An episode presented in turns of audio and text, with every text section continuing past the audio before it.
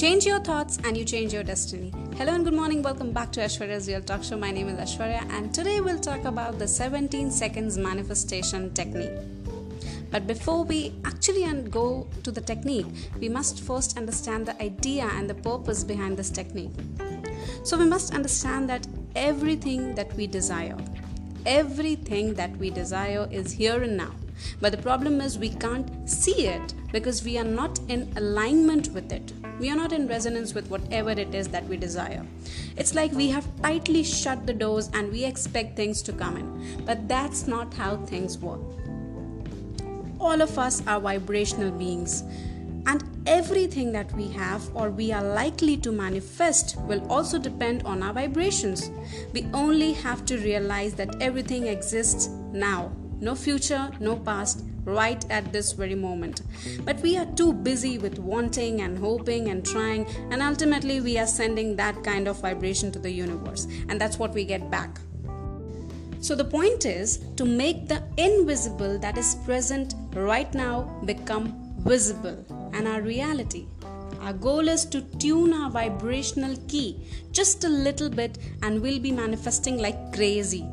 So, now coming to the technique, it's uh, the 17 seconds manifestation technique given by Abraham Hicks, who first talked about it, where he said you can actually manifest anything you desire, be it health, relationship, anything, by focusing on one particular thought for 17 seconds. After 17 seconds, that thought will come to the top of our mind, known as the combustion point, which is actually a part of our subconscious mind, and that finally, and then finally, it comes to our reality from an illusion. But the point is, it sounds very easy, but when we actually start doing it, it becomes a bit challenging. So now we'll learn step by step to make it simpler and powerful. That is simple yet significant, as I always say. What we're going to do is we'll take deep breaths, focus on our breaths for a while until the uh, momentum of our thoughts become less. Then we'll meditate on one particular desire. It's actually like we are visualizing and we are meditating at the same time. So, as we fall asleep at night, we'll do this.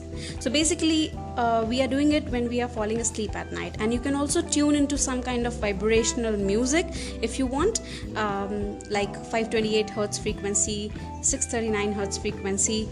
But it, it has to be vibrational. After that, when you get up in the morning, have that clear, concise, focus on that particular desire for 17 seconds.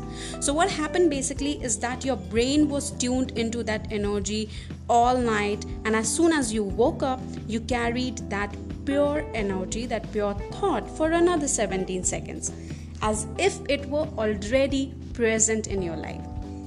We did this before we got into consciousness. We did this before we even got out of our bed. So our thought was 100% pure. Abraham Hicks has said that 17 seconds of pure thoughts is equivalent to 2000 action hours. So you can understand its importance. And it's sending a straight signal to the subconscious to bring it into our reality because the task of our subconscious is actually to grasp things that we do habitually and to bring it into our reality to work accordingly. So, yes, feel it, breathe it, live it, and you're good to go. Thank you, and bye till next time.